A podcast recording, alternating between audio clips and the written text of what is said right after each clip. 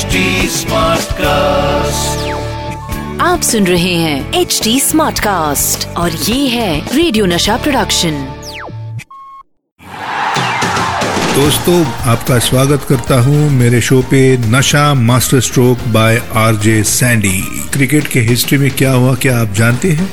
मैं बताता हूँ। Sir Don Bradman past 200 for the twelfth time Don Bradman double centuries. And final time in test. His 201 partnership with Lindsay Hassett, who scored 198, took Australia to mammoth 674 runs.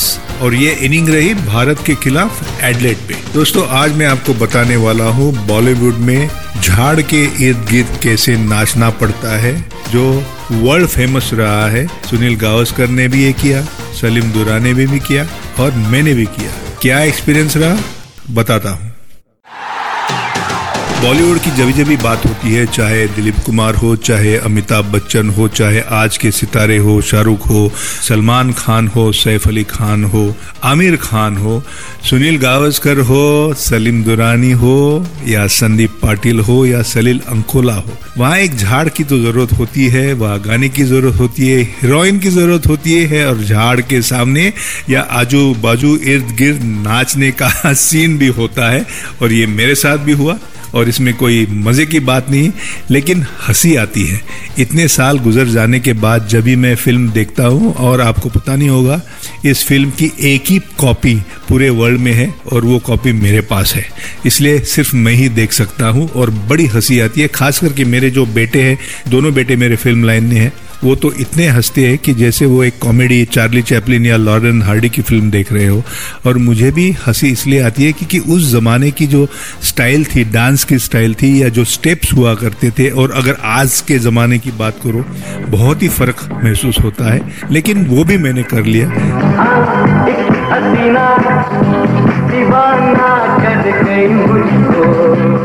और कैसे किया, क्यों किया, ये मालूम नहीं, लेकिन पूनम ढिल्लोन के साथ मूवी में काम मिलना वो भी हीरो के रूप में। हाफ़ सेंचुरी नहीं माय डियर फुल सेंचुरी बनानी पड़ेगी। नहीं तो पापा की नज़रों में हीरो कैसे बनोगे? ओहो तो अब हीरो भी बनना पड़ेगा। जी हाँ बनना पड़ेगा। नो सेंचुरी नो मैरिज ये बात है। हम्म। तो पास रहो। क्या कर रहे हो? नो किस नो सेंचुरी उसके साथ देबश्री रॉय का भी होना। पहला हक आशा का ही बनता है। आशा संदीप की न सिर्फ़ पहली मोहब्बत बल्कि उसकी ज़िंदगी भी है। विलन शक्ति कपूर का होना। रानी तो यही चाहिए। चाहे इसके लिए मुझे उस क्रिकेट के बादशाह को ज़िंदगी भर के लिए एल बी डब्ल्यू की न करना पड़े? हमारे किरमानी साहब भी घुस गए थे विलन के रूप में। एक अपाहिज आदमी और एक मरे हुए आदमी में फ़र्क ही क्या रह जाता है? कीमत वही रहेगी। ये सारी जो सुनहरी यादें हैं ये तो मैं मेरे लिए हमेशा खास रहेगी। मेरे दोस्त किरमानी मुझसे मिलने आए, मेरा शूटिंग देखने आए थे, लेकिन उन्हें रोल कैसे मिला, बताता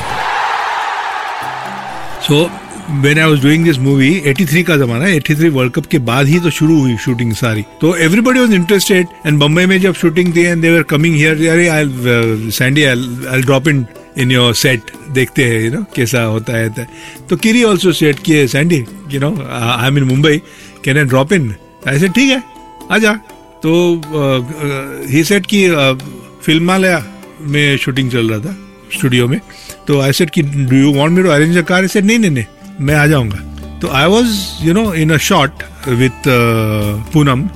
And किसी ने बोला कि यू नो किरी आ गया है. तो सेड हाँ उसको बिठाओ चाय भी, पूछो. देन आई सॉ किरी तो सेट हाय फिर हमारा शॉट चालू हो गया हो गया हो गया। अरे, एक घंटा किरी गायब। तो बोला, किरी कहाँ है? सेड है वो डायरेक्टर के साथ बैठा है उधर, अंदर, पटवर्धन के साथ. फिर okay he had this knack Kiri का नैक नहीं है।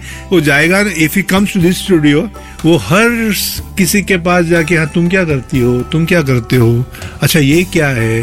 तो मुझे लगा कि इसका दिमाग खाता होगा, मेरा डायरेक्टर का। कोई बात नहीं। नेक्स्ट शॉट लगने में टाइम था। आपको पता है ना दो तीन घंटे लाइट लाइटिंग करने में जाते हैं। तो I went to my room ऐसे क्या है किरीज ओके ना सर हाँ हाँ विद लगा रहा है वो डायरेक्टर के साथ। सडनली आई सी किरी इन विलन के रूप में। ऐसे किरी ये क्या? I am in the movie ने पटा लिया डायरेक्टर को। तो स्टोरी में नहीं था, कुछ नहीं था विलन बन के मेरे सामने डायरेक्ट फाइट सीन किरी तू आया शूटिंग देखने के लिए, घुस गया फ़िल्म में। कभी कभी नसीब खुल जाता है। तो कभी कभी नसीब रूठ भी जाता है। मेरे साथ ऐसा ही कुछ हुआ। एक तो फ़िल्म करना कभी मैंने सपने में देखा नहीं था।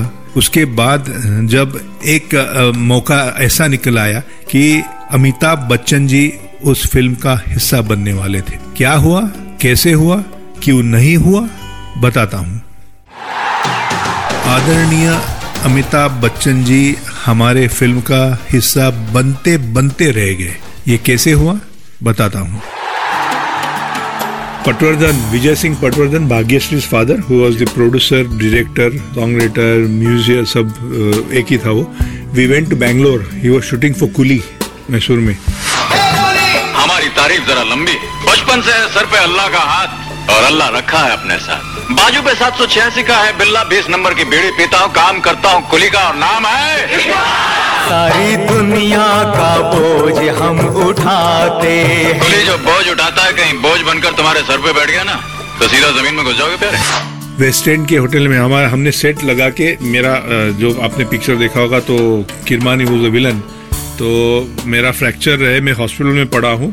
And Amitabh comes to cheer me up कि अरे कुछ नहीं, अभी आप खत्म नहीं हुआ है you know you have so much cricket left this was the dialogue Amitabh to say which he agreed so nice of him मैं खुद फ़ोन किया था।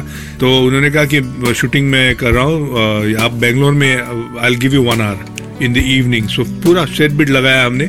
एक घंटा, चार घंटे, पाँच घंटे हो गए। शाम को मैं गया वेस्टर्न होटल जहाँ पे ही वॉज़ स्टेइंग तो जय बच्चन ने दरवाज़ा खोला। And said go Sandeep no come come come in come in I said कि where is you know Amitabh ji said कि no very sorry to say कि वो हादसा कुली का एक्सीडेंट सेम इवनिंग हुआ